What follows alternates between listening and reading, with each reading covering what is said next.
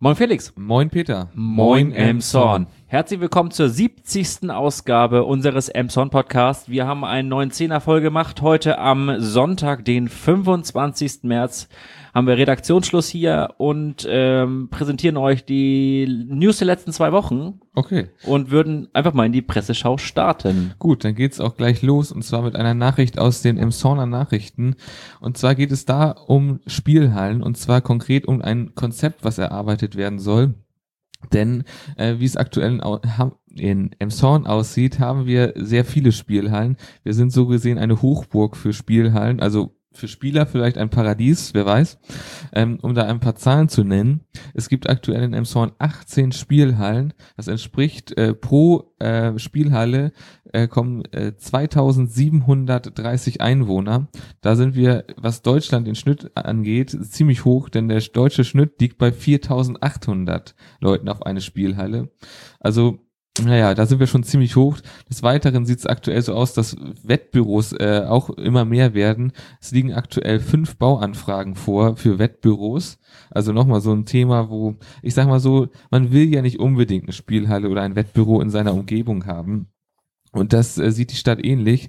Es ist, ist aber aktuell so, dass sie nicht so eine große Handhabe gegen äh, Spielhallen hat. Denn da gibt es äh, Gesetze und zwar von Landesebene aus und die schränken das zwar schon ein mit Spielhallen. Und zwar gibt es da sowas wie, es müssen mindestens 300 Meter zwischen Luftlinie zwischen jeder Spielhalle betragen oder ähm, es müssen auch 300 Meter entfernt von äh, Kinder- und Jugendstätten sein, beziehungsweise ja, Einrichtungen ähm, das, ja, Kindergärten zu, zu ja, führen, Zählen, ja. zuzuzählen, genau, ganz klar.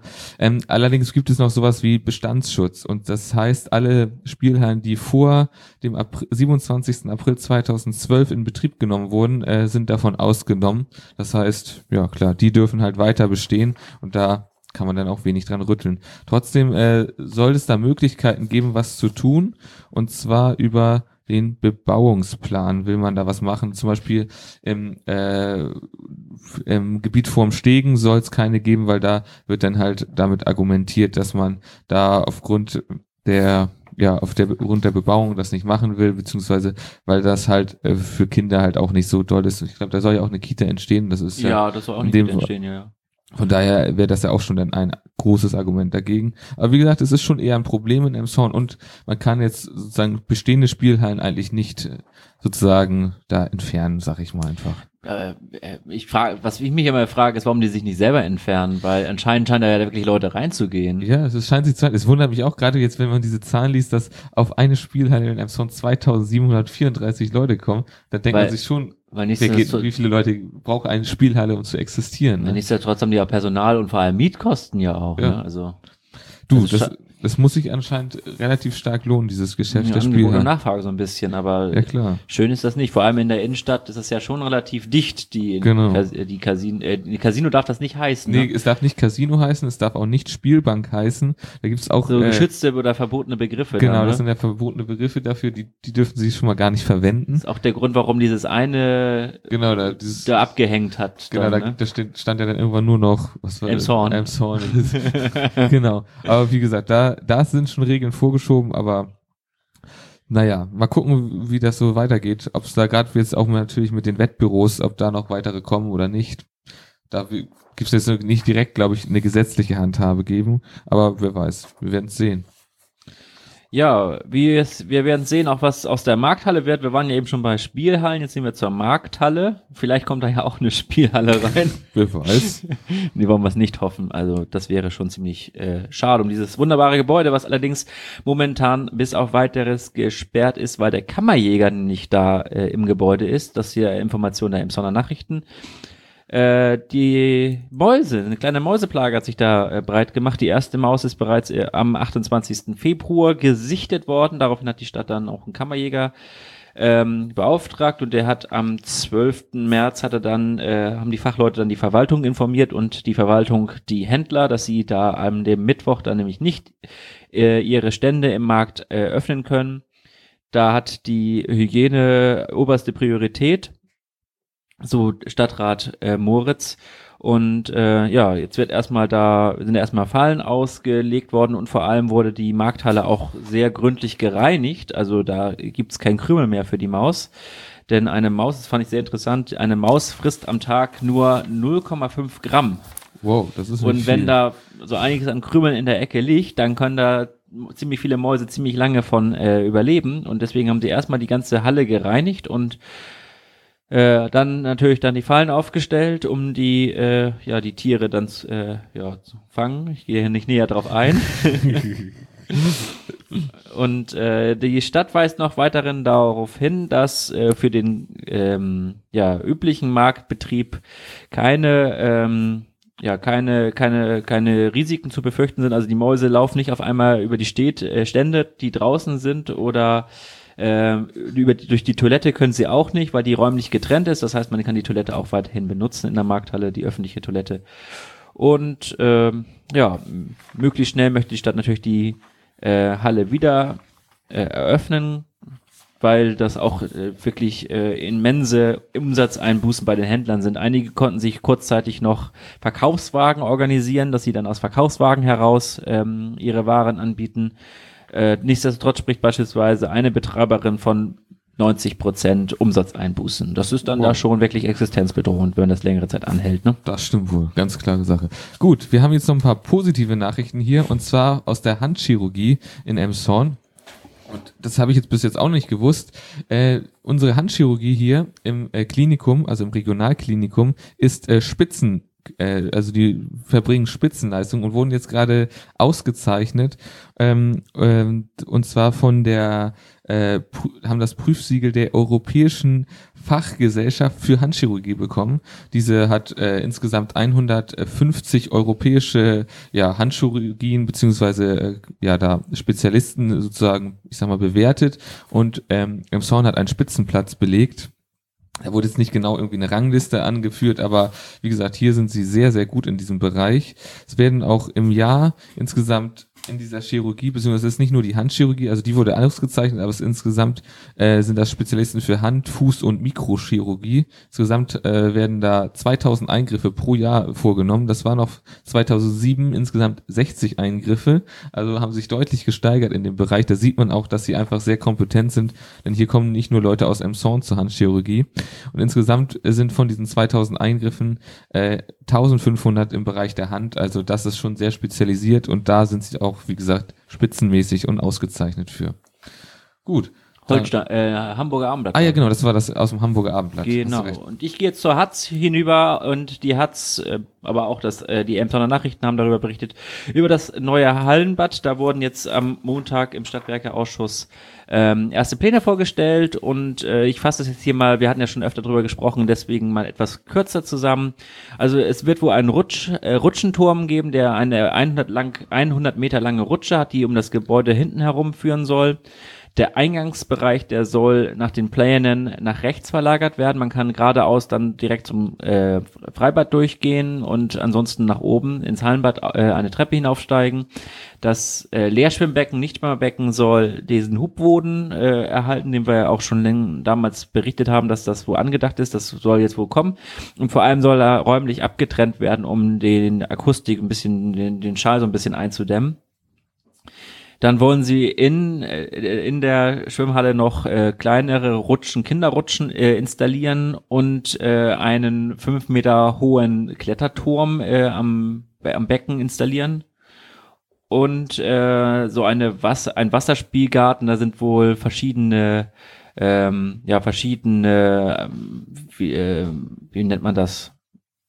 Geräte, Okay. äh, wohl schon ausgewählt worden. Elf Stück wollen sie da wohl installieren. Also keine Ahnung, was das ist. War irgendwie wahrscheinlich irgendwelche Düsen oder Spritzen oder irgendwie sowas, ne? ja, sehr wahrscheinlich. Ja.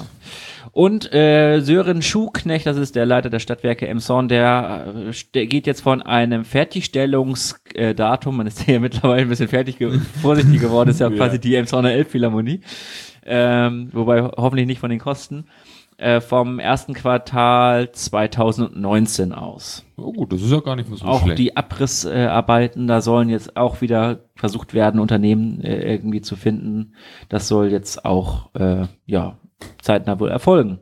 dass man da jetzt anfängt. Weil bislang hat sich da wohl noch nicht so viel getan. Okay. Weil die Ausschreibung ja damals äh, ja, genau, ja gescheitert ist, man erinnert sich. Ja. Gut. Dann kommen Gehen wir, in, genau, gehen wir in unseren neuen Blog, ne? genau, ins Kurzberichtete. Genau, und da fange ich mal an mit der Grippewelle. Die hat nämlich dieses Jahr äh, im Kreis Pinneberg äh, alle Rekorde gebrochen, Allzeitrekorde. Denn dem Kreis äh, Gesundheitsamt wurden äh, 850 Fälle gemeldet.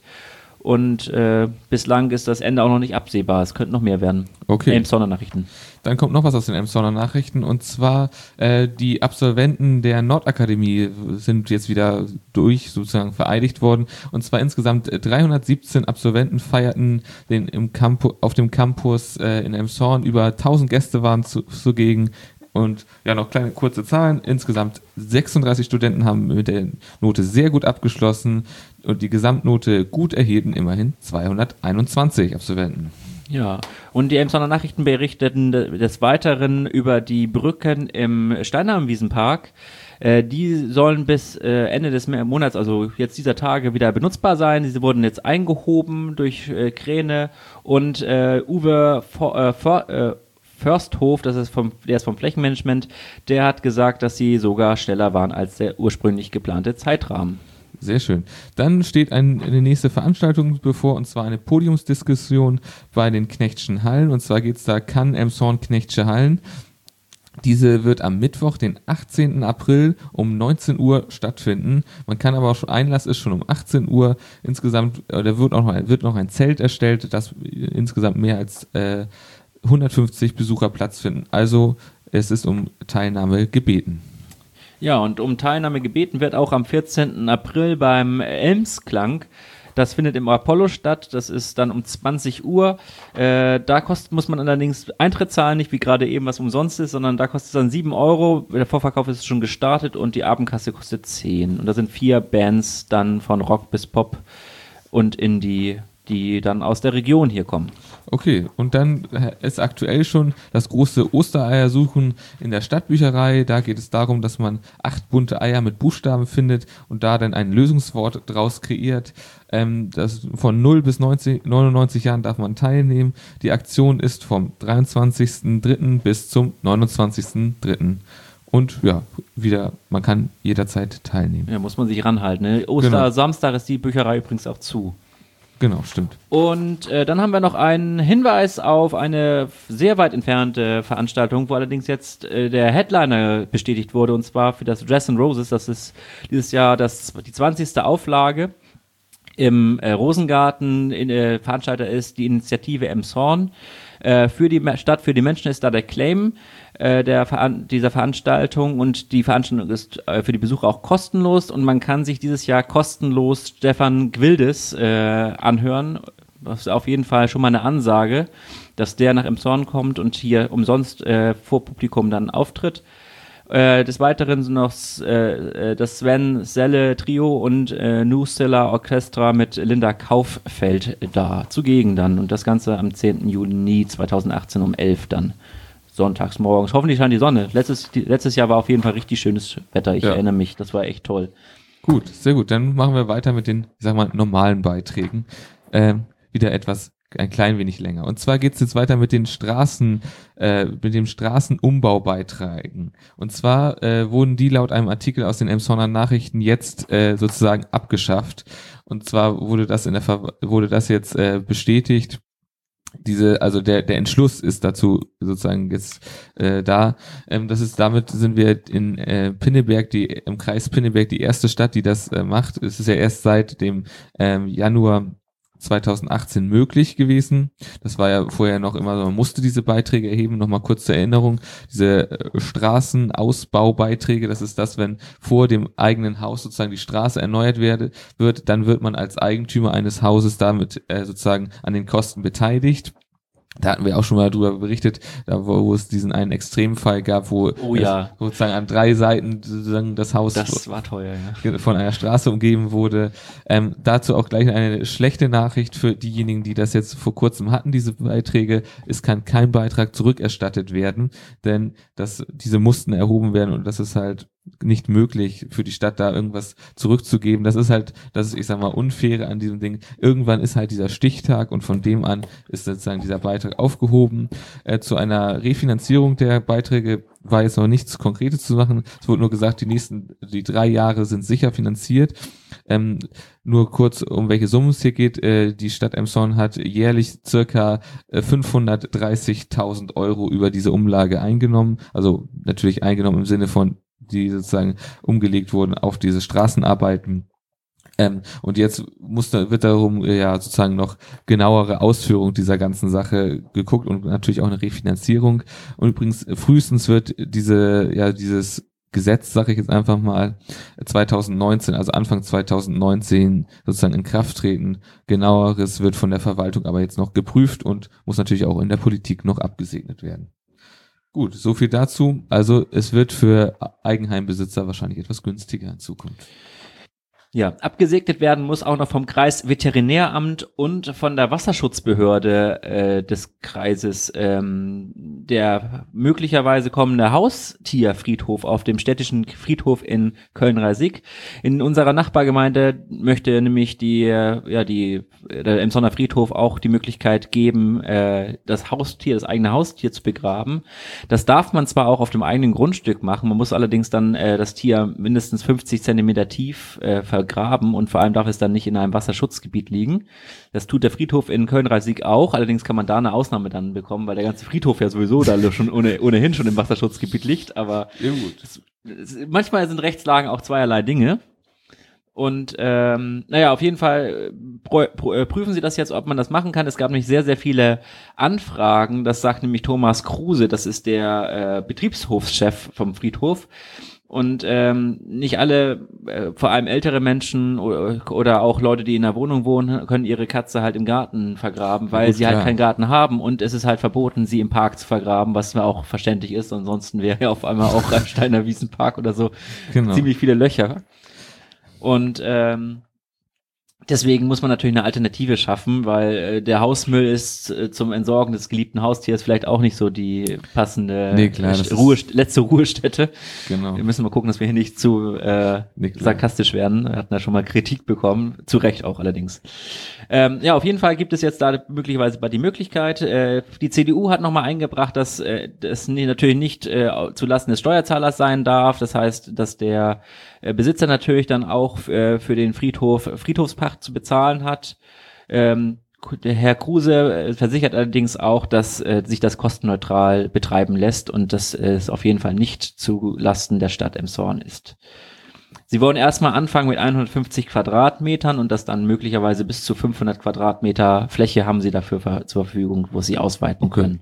Hat er wohl schon eine konkrete Fläche auf seinem Gelände ins Auge gefasst, ja. Ja, auf jeden Fall eine gute Sache für Tierbesitzer. Okay. Sehr gut. Dann gibt's es neue Nachrichten übrigens. Okay. Ich habe hier noch einen Artikel aus dem Abendblatt und zwar geht's hier um das Kreishaus, konkret um das darum liegende Grundstück und zwar Parkplätze. Parkplätze sind ja immer wieder ein Thema hier in Emshorn. Wir hatten ja, ich glaube, letzte Folge auch schon, äh, da ging es um die Parkplätze in der Innenstadt, jetzt geht es um die Parkplätze beim Kreishaus. Und zwar gibt es da wohl ein bisschen Notstand, was Parkplätze angeht. Das wird jetzt, äh, soll jetzt in den nächsten sechs Monaten mal genau beobachtet werden. Da soll es sozusagen analysiert werden, wie die Parkraumsituation da ist. Denn äh, sonst müsste wahrscheinlich äh, weitere Parkflächen angemietet werden.